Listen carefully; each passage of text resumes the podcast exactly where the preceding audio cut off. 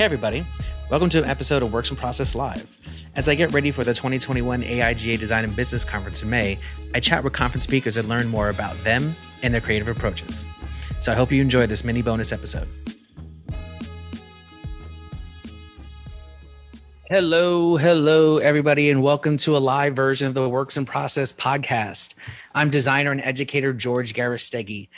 These live shows are a part of a conference speaker series to get to know some of the people who will be presenting at this year's AIGA Design and Business Conference. On the show today, though, is Katwo and Nico Puertollano, the creative directors and brand architects, creating worlds of awe and wonder at the creative agency Resonate. Welcome to Works in Process Live, y'all. Oh my gosh. Thank you so much. Yay. You make it sound so this is so such a great intro. That's so professional. That's awesome. I try once in a while, maybe once a week, I'll be professional. So before we get into our conversation, I always start my podcast with something fun. It's a rapid Q&A session, and I want you both to answer these. You ready? Okay. Go. All right. So it first is a series of this or that questions. Coffee or tea? Ooh. Coffee. Oh, currently tea. Oh. Paper or digital? Paper. Ooh, paper. Both paper? Yeah. Yes. Animation or film? Ooh, film. Film. Okay. And then this one is a little longer, but is it where you're from or is it where you're at? Ooh. From. Same from. Oh, okay. So, and now this one, it's a little longer. It's a word association, right? So what's the first thing you think of when you hear these words? And let's alternate it, right? So we'll start with Katwo first, and then we'll do with Nico, right? But you only get to answer one. So then we'll just switch to the next word after. Determination. Oh, angst. Failure. Win. Community. Friends. Education. Smart. Mistakes. Opportunities. History. Knowledge. Accessibility. Community. Future. Past. This is both of you. Last but not least, process.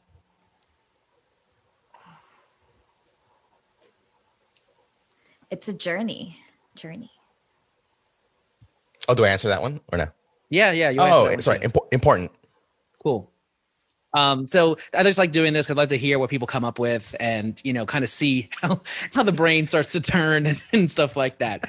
So now I want to get a little bit to learn. I guess I want to learn a little bit more about both of you and your introductions into art and design. So as we mentioned and we talked about it, as we talked about earlier in previous conversations and emails, you both were born in the Philippines, right? That's correct. So when did you come to the United States, and what was the earliest memory you have about getting into art and design? Ooh, okay. So sure. I moved here when I was 8 years old. And I think in terms of art and design, it's so hard because I think it's always been a part of me. I grew up in the Philippines, like anime was a big thing ever because, I mean, we didn't really make our own cartoons a lot. A lot of the cartoons were imported. So you grew up watching animation from the US and from Japan.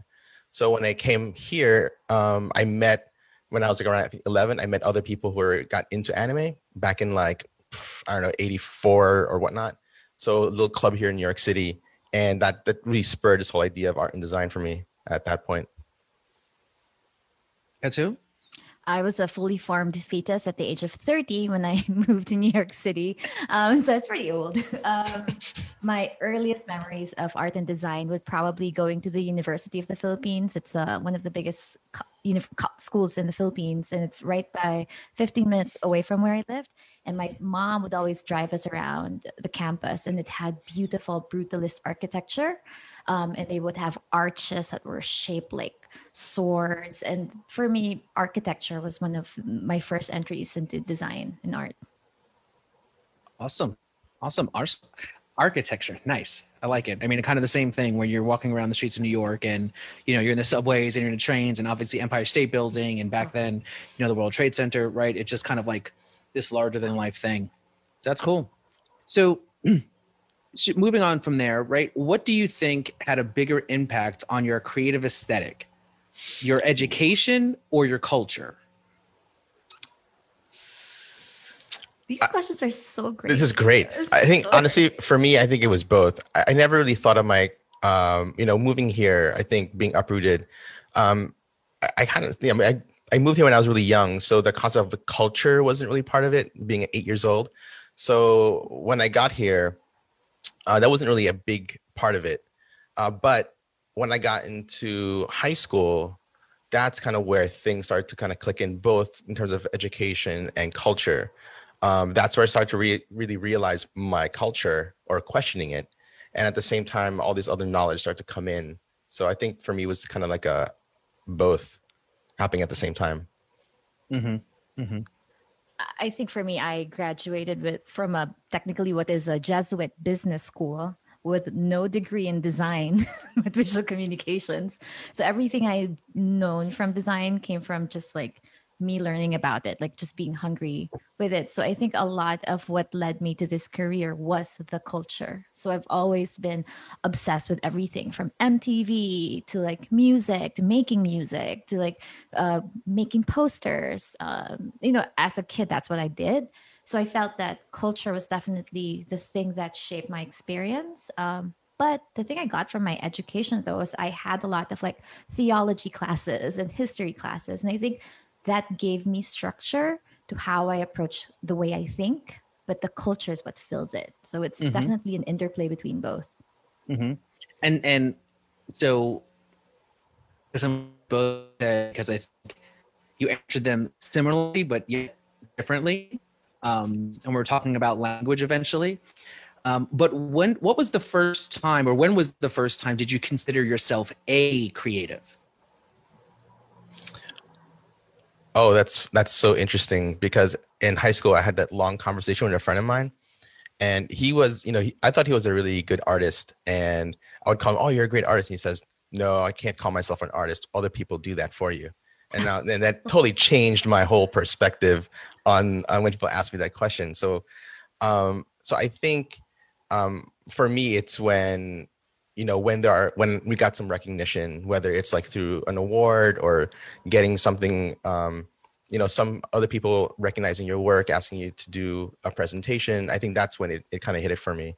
But I think, kind of just doing it on your own and stuff like that, which I felt before, oh, I'm an artist, I knew how to draw. And then hearing that from my friend, I'm like, oh, okay. You're wiser. Well, he was also 4 years older, so he's like, you know a lot more than I did. Yeah.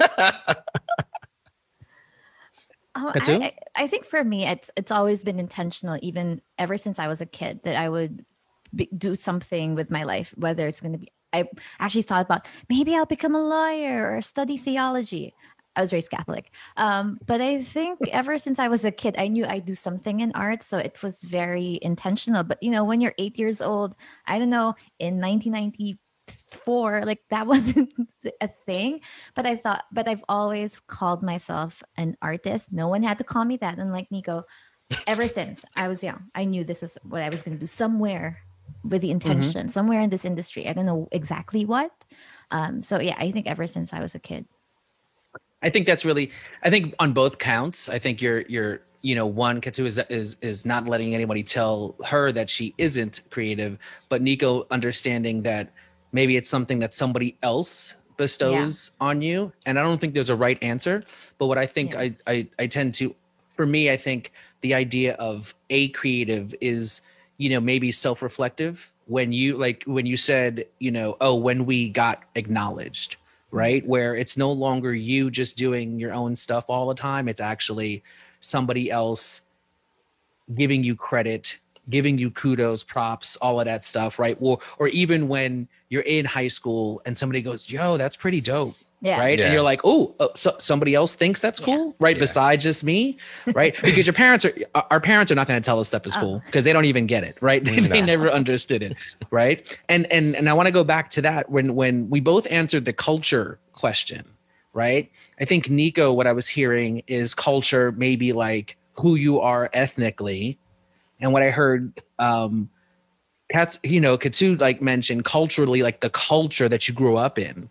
right? So that was where I kind of pulled that, where are you from versus where you at, mm-hmm. right? Because I think Nico was talking about who I am as a Filipino and maybe, you know, growing up as that. And Katwo was talking about, well, I'm from New York, or I live here, and the culture or hip hop or all of this stuff that just kind of informs my creative decision-making. Two totally different things though.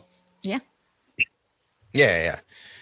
And it's interesting to hear, you know, that and start to think about, you know, the idea of language and culture and how we both, even in this, literally, you're probably in the same room, how you're both thinking about it totally different, you know, and that goes to just the idea of just how nuanced some of these words and terminology is, right? And so thank you for giving us like that nice little glimpse of a little bit of, you know, where you grew up and kind of how you're starting to understand language and also understand it very differently, right? So we're going to be hearing about you at the conference, and you're going to be talking about the project, the history of the LGBT movement that you did with AARP and Next Day Better, right? But when we had our introductory conversation, there were so many other things that we were talking about, right? So I want to obviously leave the collaboration with, you know, about that movement, you know, on its own, because that's going to be such a great conversation that we have during the conference. But, you know, one of the things that we talked about is the idea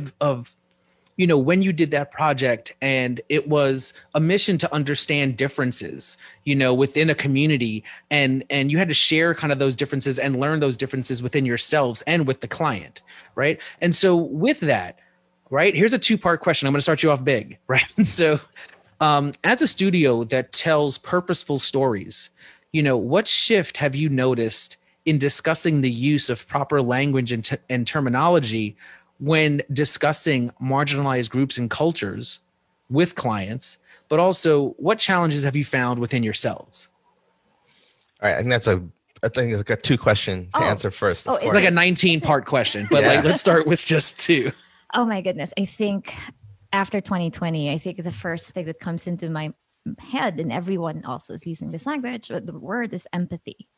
I think it's really easy to judge, number one, yourself for not having the language as it evolves. And I think one of the things that I try to forgive myself is language is not a shelf-stable product.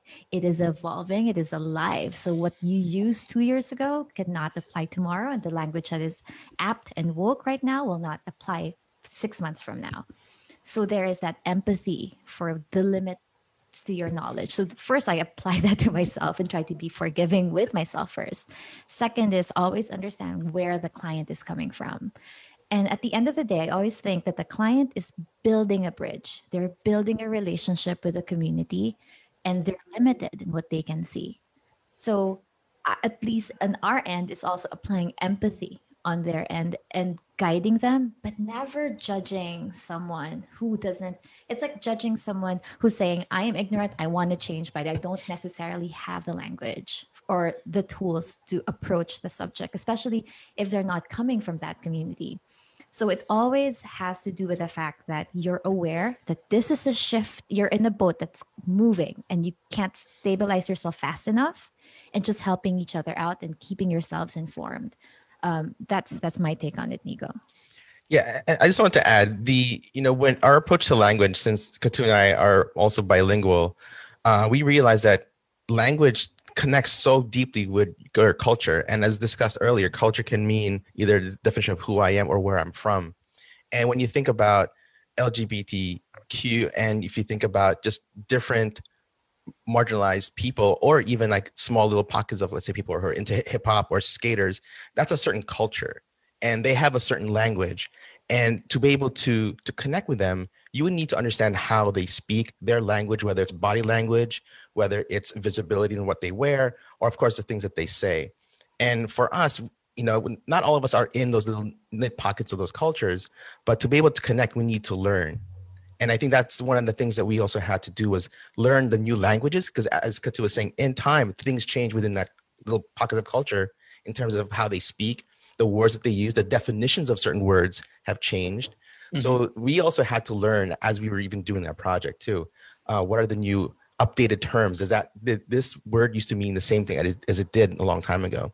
So it was a good learning experience for us as well. And we're realizing that's also the best way to be able to understand other people, other cultures, and people in different economic backgrounds, because everyone speaks in a different way, but sometimes you realize they're saying all the same thing.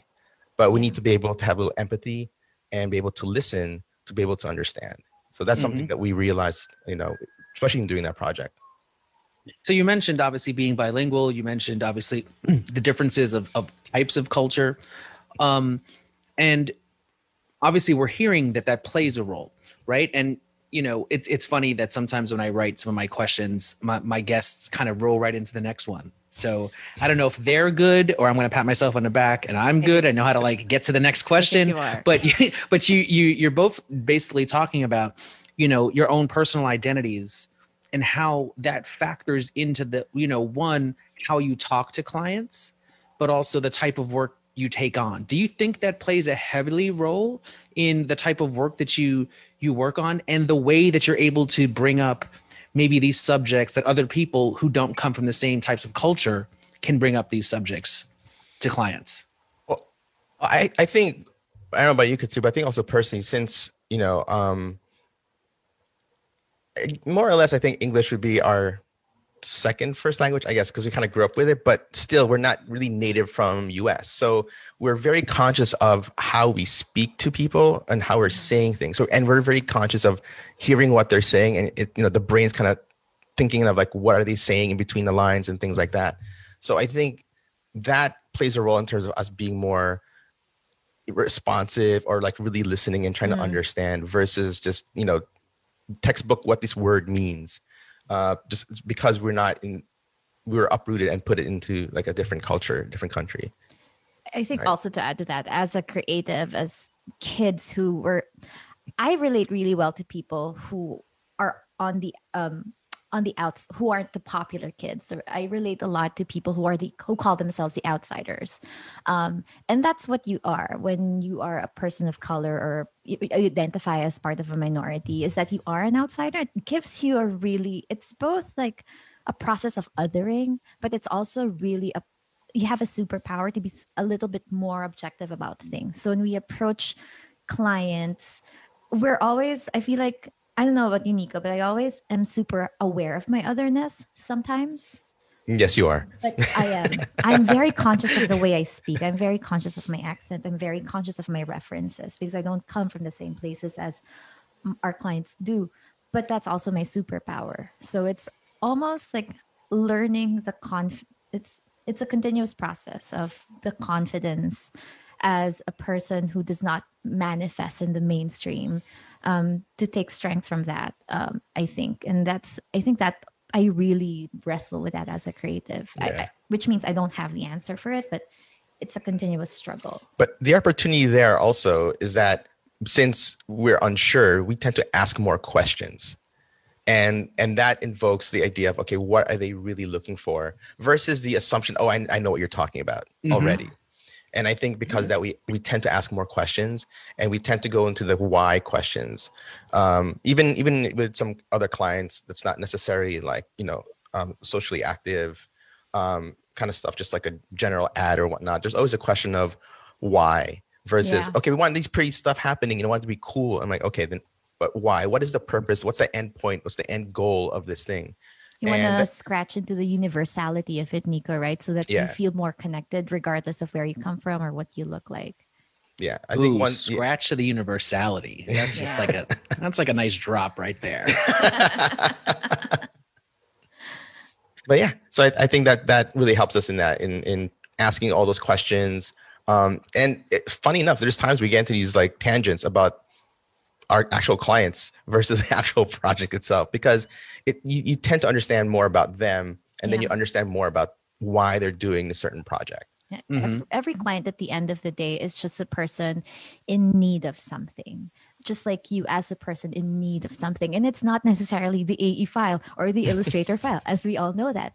There is something to be shared with them, sharing their burden, being listened to, getting that respect, being excited about the project that they felt like they were in this thing for 2 years. Yeah. It's always that. And I felt like that's always what connected us to either the people we work for or our colleagues. So there's always a universality to it that is really nice to scratch at.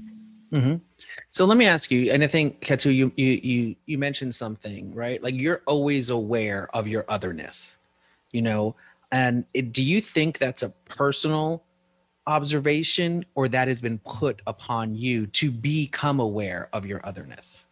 That's a really good question, because I was a fully formed fetus when I came and started to work in America.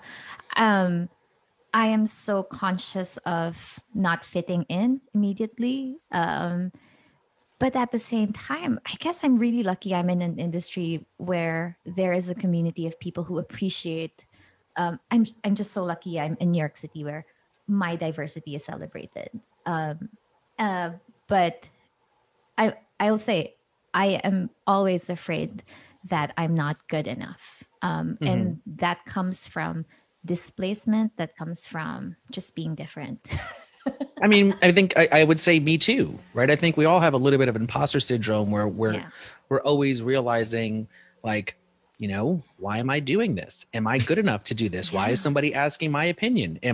Are you sure you're asking the right person? Shouldn't you be contacting that other guy or woman? Or, you know, I think they have a better understanding, right? But you always kind of have that feeling you know, so I think that's a great creative quality to almost doubt yourself a little bit, because that makes you want to try harder, right? Mm-hmm. Because you know that you're putting this pressure, but of course then you put pressure on yourself and nothing is ever good enough, right? So it's like that catch-22. But I really wanted to make sure that maybe, you know, because what I'm hearing is that you're noticing your otherness. And I was wondering if people put that upon you or you were kind of just being like, I know I'm different and I have to be better, be different, be more significant. Or did somebody, you know, unfortunately in your life kind of let you know that, hey, you know, like this is, you are the outsider? I think I'm just on the defense. Like no one really tells it to me, but I've experienced, what do you call it? The kind of racism that's not in your face. I'm sorry, I've lost the words for it, but it's like microaggressions or I've experienced microaggressions. So I tend to become overly defensive of it, just because of the shared experience of my communities. But yeah, it's mostly an internal pressure for myself. Nico, do you feel the same way? I'm sorry. I think it's a great question. I'm also thinking about it. I think there are times I feel like you put it upon yourself when you don't need to, and then you know, especially when we've already had a rapport with someone, for example, or with certain clients, but there are times I think slowly it's disappearing. But definitely I can think in the beginning, there's a little bit of that, you know, the consciousness of like stepping in, being able to actually talk to these, you know, these clients the first time. Nico, you talk to them. She would always push me up front. Your English is so much better than mine. That's the first thing she would say. Yeah. You know, Nico will talk because, you know, his English is better. Mm-hmm. Like that's always been kind of in there, but slowly, you know, I'm trying to push her out more to be able to talk more. So it's been good. It's been a practice, you know. Yeah.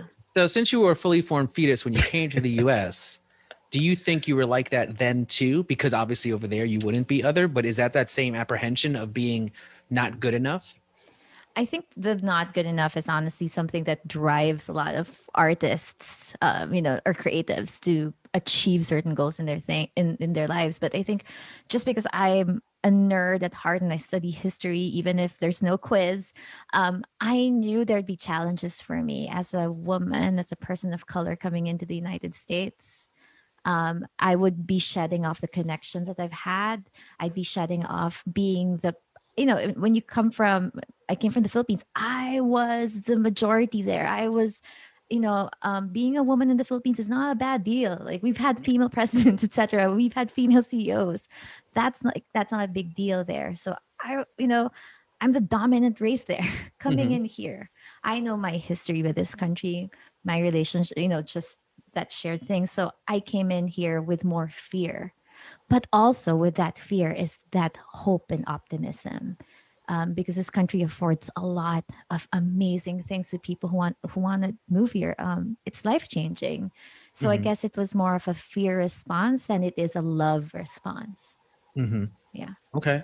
Yeah. I mean, I think that's such a valid and important distinction, right? Coming from one place where you're the dominant, you know, in some culture, and coming to a place where you're not. And you know, I think it just kind of allows you to look at things differently, allows you to understand that you're walking into a situation where you have to approach it from a different angle. And I'm not saying that's good or bad. It just kind of unfortunately is the current situation of things, that hopefully as more people, you know, start to see, you know, more diversity in their lives, you know, we don't have to start to force this upon people, or kind of continue to be like, this is the only approach towards it.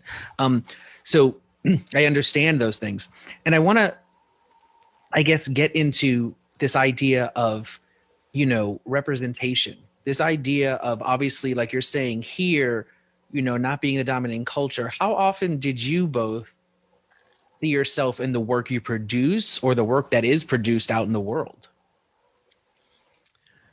That's interesting. You know, I'll tell you this much. I did see a shift, you know, I mean, I've been working in like the VFX design, motion design industry for like since 2003, I think.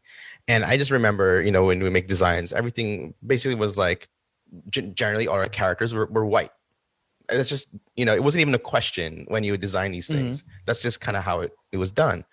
And just in the past, I would say maybe three years, we're seeing shifts, but we definitely saw the like acceleration of it during the pandemic, where when we talk to clients, you know, by default, it's like, let's have diversity, make sure not everyone is white, make sure there's a little bit of brown, there's, you know, but then now the question is like, okay, how much? Now there's this, now it's a different conversation, but better than before where there was nothing. It was just like by default, even I by default would just, these were the characters that we would be making. Mm-hmm. But now it's different. Now there's this conscious decision of like having variations. You know, it's not necessarily either blue-eyed, white, blonde, or even, you know, light brown hair. Now it's like darker skins. Yeah. Bodies also are changing. And body shapes as well. It was another big thing. And also disability. You know, disability is also. We had one project and they talked about, you know, being diverse, and then we asked them, well, how about people with wheelchairs? You know, is it okay if we drew a character that had, one of your characters was in a wheelchair? And they were like, we didn't even think about that.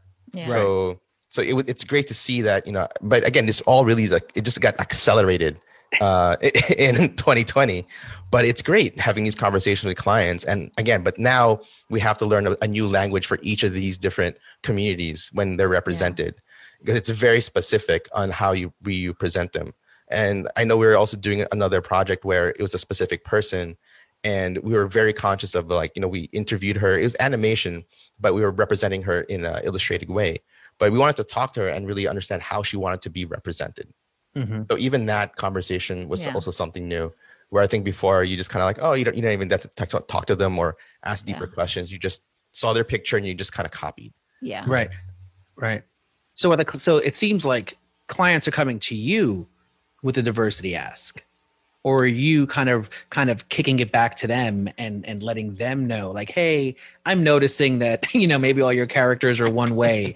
Don't you think that we need to, you kind of, you know, change this up a bit, or they're coming to you specifically and going, let us know how we can diversify our offering? I think in the beginning, it was really us opening up that conversation. And then since we've been having more projects that kind of had that look, then they would, I think with our first conversations, I think that then they would kind of come in and say, hey, we noticed that this, and then they would even mention the diversities themselves versus us. So we are noticing that shift as well. I think now also I'm more emboldened when I'm working on a project. Okay, let's just make her like mixed race. Let's not make her size 0. Let's make her size 8. Let's make her representative of... I find myself being more confident putting it first for them before asking their direction. And then, you know, we can always tweak it. And when they tweak it, then I feel like we're sending a message to our clients that what do you see your clients, sorry, your customers, what kind of, who are the people that you want to build this relationship with? Mm-hmm. So even if we're coming up with these diversity, with more inclusive characters or more inclusive cultural references, it really becomes reflective for the client to consider it. So it's nice to work within that tension. Mm-hmm. I like that your first inclination is to give them that option, right? Not to kind of adhere to their own version or their own idea of what it should be. You're automatically putting it in their face. It's going to be maybe, you know, a different color or different this, a different body shape, you know, because you're pushing the idea, regardless of almost the project, that this is what the reality of what people look like versus your limited viewpoint. And of course, you know, they may have an idea, but you're at least starting off with, let's have this conversation off from the beginning. Yeah. It's interesting to see too. It's very different. Let's say if the agency or the client we're talking to, let's say it's all men. Mm-hmm. It's automatic. They default going back, but we've also been working with either companies that have, you know, males and females in the group, and it's interesting when they see our initial designs. You know, at first they would love it, but then of course they have to go back into their client. But they liked it so much because there is diversity and there's different body shapes that they now becomes their conversation with their client. Right. So it is interesting when you start off with it. Versus what we used to do before. It's like, so what's your direction, right? That's how we used to do it before. You know, it was just like, sure. And then we just casting notes. Yeah. It's like they're casting notes. And then now we're coming up with our own. Because usually they're saying, you know, it's your designs, you know, come up with something. And usually we do to start that conversation. As mentioned, it's always easy to have samples and references to have that conversation as opposed to just kind of talking about it. So, yeah. No, that's it. That seems great. It seems like, you know, because I think I always struggle a little bit with the fact that it always tends to be, you know, agencies of color, people of color who tend to be the ones who put that idea out there first. Yes. Right. And, you know, I'm hoping one day, you know, soon that clients, even, you know, clients that maybe are all men are not defaulting. Right. I think the worst thing you can do is default. And, you know, I think we need to challenge ourselves to think about, you know, the education structure and how we've grown up to be like, this is a certain way, right? Or the patriarchal structure, or like all these things that we kind of take for granted and we just do, right? Nico was mentioning even when he would default sometimes to be like, these are just white characters because that's what you do, right? Mm-hmm. But it also seems like we as people and designers of color are the ones who have to buck the system, right? And I'm hoping sometime soon that eventually those people, you know, because I think, you know, we all want to work with all the types of clients, right? But we also don't want to work with the clients who always just default back to, you know, this as the dominant culture. And because you don't see growth with them. I think that's the main thing. It's like, you don't see them growing. So why do I want to work with a company that is not willing to grow, right? Yeah. And they're able to shift, you know, even partner. And I think that's what you're also both talking about, partner and having these conversations about how do we represent you in a more modern day approach versus these antiquated models. Yeah, exactly. Yeah. Why do you think it's the 1950s and we need to be thinking about, you know, things like that? And so I want to hear, and I want people to kind of, I guess, you know, one, be willing to challenge their clients, you know, with this. And I mean, challenge in a way that you're like, this is the representation of actually what your customer base is actually like. Right. Exactly. It's coming from us who are, you know, it's really funny when it's coming from us, you know, who are, let's say if we're representing whether it's black or brown, and then they say that's wrong. It feels weird because it has happened. They're like, it's a little, you know, I'm like, oh, okay. I think there's one cartoon. I'm like, okay, we get it. That, like, for example, for body inclusivity, body shapes and sizes, right? Like we just can't represent 0s to 2s. Like you're excluding this whole plethora of people. So it's also, I think, not only does it make your design more beautiful and different, but you're also making a case for the business. There is a solution to something about being seen, and more inclusive means, at least in my head, it's shorthand for, hey, we're building more relationships with more customers. We're building, you know, so that's always good. Yeah. And the bottom line is, you know, the country is shifting. There's more diverse people, more buying power with the diverse power structure. And so, you know, to me, I would be like, if your values don't align with mine, maybe this is the last time we work together because, you know, we realize, you know, and it sucks, but I think, you know, this is the time where those kind of conversations can happen, you know, because, you know, they're coming to you for a very specific aesthetic and the way you approach things. And, you know, the fact that they may know that they need more diversity and they're going to get it from a company like yours, you know, versus maybe challenging you to kind of like, hey, we know you do all this other stuff, but can you just like, you know, whiten up a little bit? And you're like, no, then don't come to us. It's true. I have a question from, I think it's on our LinkedIn live stream. It's from Benji, and it's a little bit off topic, but I think, you know, because of your, you know, obviously a design agency, you know, so Benji asks, do you both have suggestions for reading on advanced level identity design systems?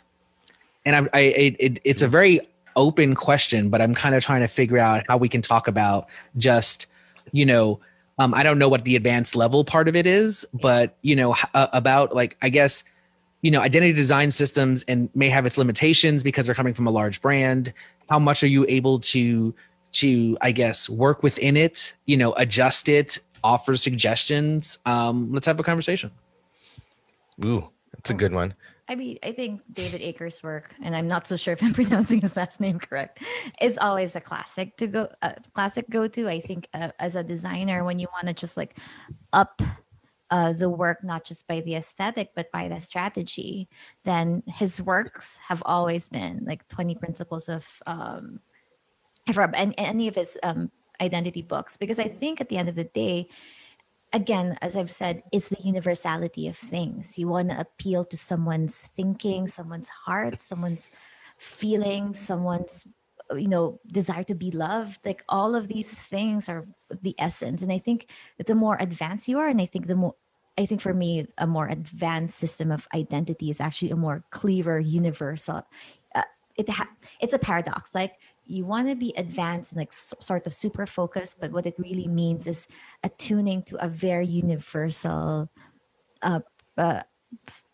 human need. And I think those are some of the ideas that David Aaker, I think, really expands in his work. And I don't really have any at the moment. I'm trying to think at the moment of like what would be advanced level, and then in terms of identity design. But I'm just really echoing Katwo. She does a lot more research than I do in the past couple of years. I think when I come to the design aspect, I start to kind of diverge and go into other aspects. And whether it's reading books on history, I think is helping me a lot more, or understanding other mediums, I think, to apply. You know, Nico, in the beginning, we read a lot on Japanese systems of how they brand families. That's right. Yeah, so I think that was like a very interesting way of how we approached our work in the beginning. Mm-hmm. Yeah, it's also, I don't think there's just one thing. I think it's you have to look at the different systems and then seeing how they work within their countries and their cultures, and then see, you know, taking in what seems to work. That could be, as Katwo was saying, kind of universal to some point, but I don't know of anything that's specific at the moment. That's very, you know, that's saying this thing is the new and advanced way of doing it. I think it's really taking what's already been made and done and in those cultures, and seeing how is that applicable to ours and what we do here. Mm-hmm. And then taking all the good points in all the different sections. And some places don't even really have, and that's why I was saying that, you know, reading stuff on just culture in different countries helps a lot, because they may not have a system. Especially if you go to, you know, third world countries, you go back and like think about culturally, like how they created their art. What did that mean in terms of their hierarchy systems and things like that? Mm-hmm. I think in the Philippines, when we were going back, thinking about where did graphic design start in the Philippines, that was a good, like, we have a couple of friends from a company called Team Manila, and they've been doing a lot of research and understanding about graphic design back in the past. And then how is that related to like the systems of the family, you know, why these certain colors, and then understanding, oh, it was a system, but of course back then it wasn't considered as a system. Yeah. And then seeing how we can apply that now in modernizing it. So I think that's actually really Wow, that's now when you mention it, right? And looking at the systems of different cultures, and you mentioned the word hierarchy, right? Which is obviously a huge design term, but it could shift in the way it approaches in different cultures. What does hierarchy mean there? Yes. And so it's like, how do we approach universality of a word that is in design, but now change it because we're in a different culture, right? Is in one culture, color more hierarchical? Mm-hmm. Versus typography, versus size, versus shape, right? And if you're almost saying, look, the idea of hierarchy is a thing, but when we're talking about different cultures, it needs to shift because how they see or they perceive things first, second, third is different than what we in the Western culture. And I think that's really, I kind of, you know, with that idea of that struggle of how do you start to break down other cultures and designing hadn't been, you know, codify as like graphic design, right? Because it's different, you know, canons, but to say that, yes, we all still use very similar terms, but they're different. And how do we start to break those things down? I would love to hear more about, like, I think you said Team Manila. Yeah. Oh yeah. Right. But like even the history of how other cultures view hierarchy. Oh yeah. And, you know, we can start to break that down to almost see the universality of like, this is hierarchy and this is what typography hierarchy means. This is what visual hierarchy means, but then shift that to, you know, Southeast Asian culture hierarchy. Like, is it about symbolism? Is it about this? Is it about color? Like, what are those conversations having? So then we're actually speaking the same universal language, but then obviously like the same way, you know, our voices change when we're talking and our accents change, but we're all still speaking. That would be a nice approach to understanding design cross multiple, you know, cultures. And also religion plays a big part in all this. And we even haven't touched on decolonization. Yeah. Oh, that's, well, how long does everybody have, right? And then I need to bring a bunch of friends on who can really just break this stuff down, you know, but that's a whole other conversation. That's like part 3 and 4 of our conversation, you know? So there's so many different things, right? And I think culture to me plays a huge role in and like we said, the nuance of culture, right? Not one specific thing. What are you starting to see in the younger generation, in the shift of language, in the shift of understanding, you know, the appreciation, you know, of what, you know, different groups are going through or, you know, like we said, 2020 has kind of been that big, like seismic, everything, you know, is starting to change and good and bad, you know, are we starting to see a shift in the younger generation? You know, Nico, you're an educator, you know, Katwo, you know, but like, what are we starting to notice? Well, for me personally, I've noticed a lot of different things. And again, as for myself, you know, I'm also adjusting with like new terms, terminologies, etc. But it was also nice to see, I remember 2 years ago, I was teaching high school kids who are going into college, kind of like a pre-college, you know, immersion kind of thing. And, you know, we had one kid that maybe was very clear, had a little bit of, you know, either, I'm not exactly sure whether it was ADD or but there was a little bit of attention deficit a little bit, right? But the class, like, helped him out. The class was very supportive, wasn't trying to, like, take that person, like, they for some reason, they just had an understanding of what this kid may be going through. But they had so much empathy where I didn't even have to tell them, guys, let's not, you know, like, I remember before I would have, guys, let's stop, don't pick on him, make sure, you know, you're careful what you say. But they were very empathetic and it was so great to see.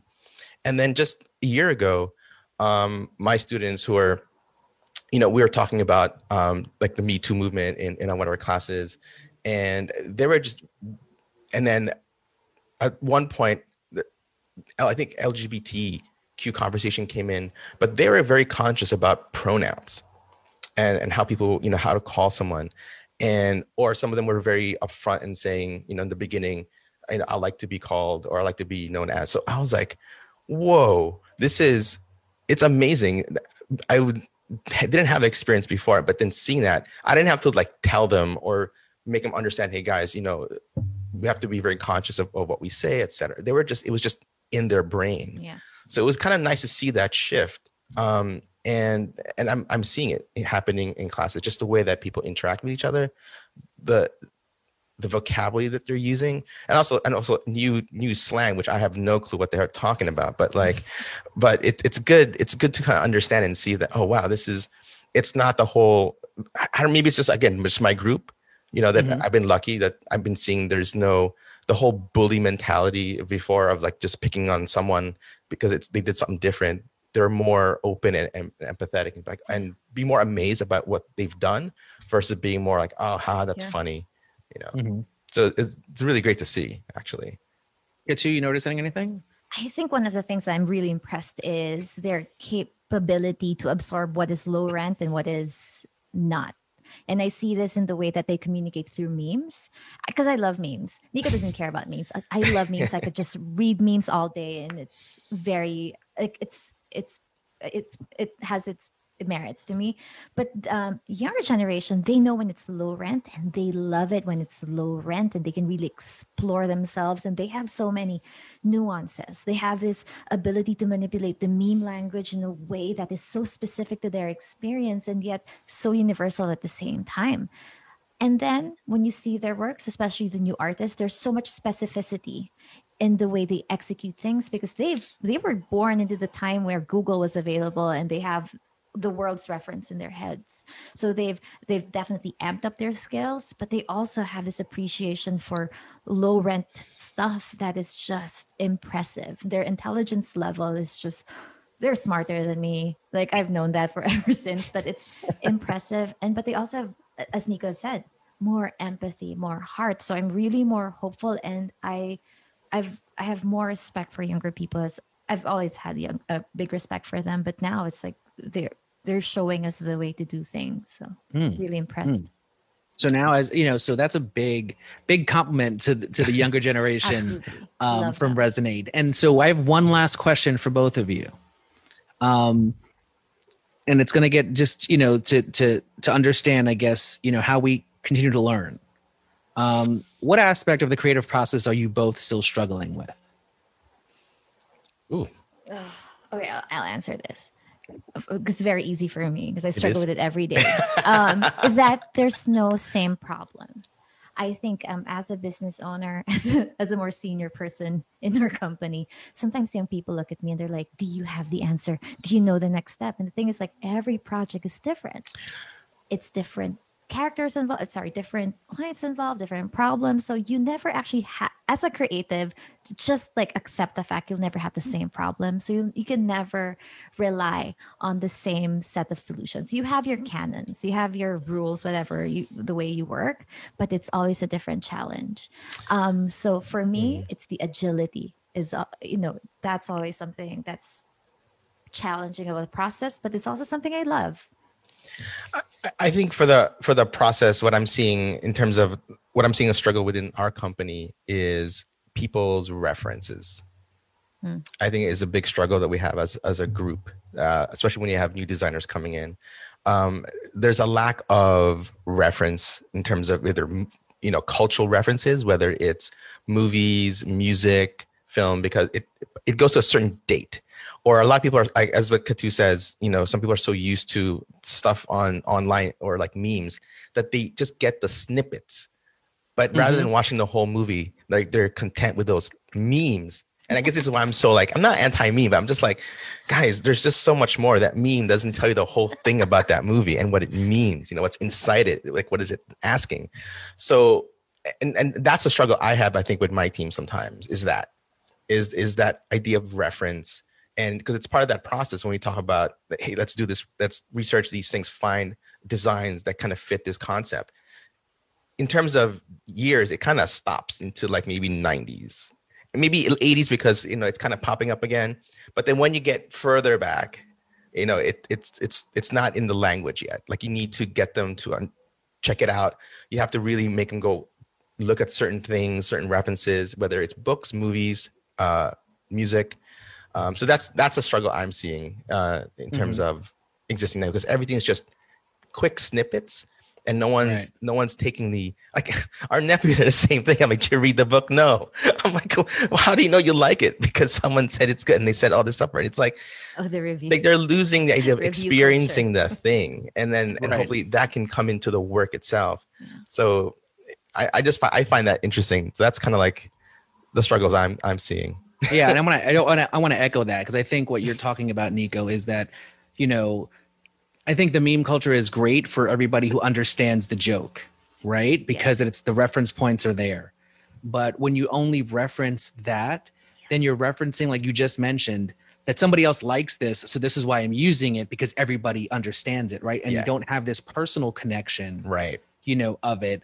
And you're not able to understand the nuance, right? So you're talking about it as a cultural phenomenon, but not as a fan. And a fan understands the nuance, right? I'm saying only 3 people really like this movie understand, versus the joke that everybody's going to get, because you don't even need to watch the movie to get it, right? Yeah. And so I think those are the things to dig deeper to kind of create this, you know, very more specific need, right? For just the people that you actually are aiming for. Yeah. Versus the everybody, because it's just very surface level, right? So I agree with that. But memes are so damn funny. I mean, they are. Don't get me wrong. I think they're hilarious, you know, especially when it's spot on. Oh, exactly. Exactly. And look, you know, thank you for being so honest and open with all of our conversation and kind of what you're struggling with, because I see that as one being appreciative of how things are shifting, but also what we're struggling with. And I think part of what I try to do with this podcast conversation is to allow everybody to realize that we are all kind of struggling or dealing with the same, you know, things, but we're all dealing with it in different ways. And if I can learn from somebody how they've approached or done things differently, you know, maybe I can start applying to my own work. So as we begin to end, you know, I think, you know, thank you again for watching this live version of the Works in Process podcast. Follow us on any podcasting platform. You can also go to wip.show for more info about previous guests, and also learn about this and the previous Sophia Yeshi conversation we had with AIGA Design Conference. I really hope that everybody can join us May 12th through the 14th at the AIGA Design and Business Conference to see firsthand how design is impacting business in measurable ways. We're going to hear from both client side and design side to understand what drove successful collaboration, communication, and of course, listen to their process, right? We're definitely more concerned with the how and why behind the what. And if please use conference code AIGAFRIENDS20 to get $20 off the conference. Once again, that's AIGAFRIENDS20 to get $20 off the conference. Thanks so much to Katwo and Nico, and I look forward to hearing about your collaboration at the conference. Until then, this has been Works in Process. Thank you, everybody. Thank you so much.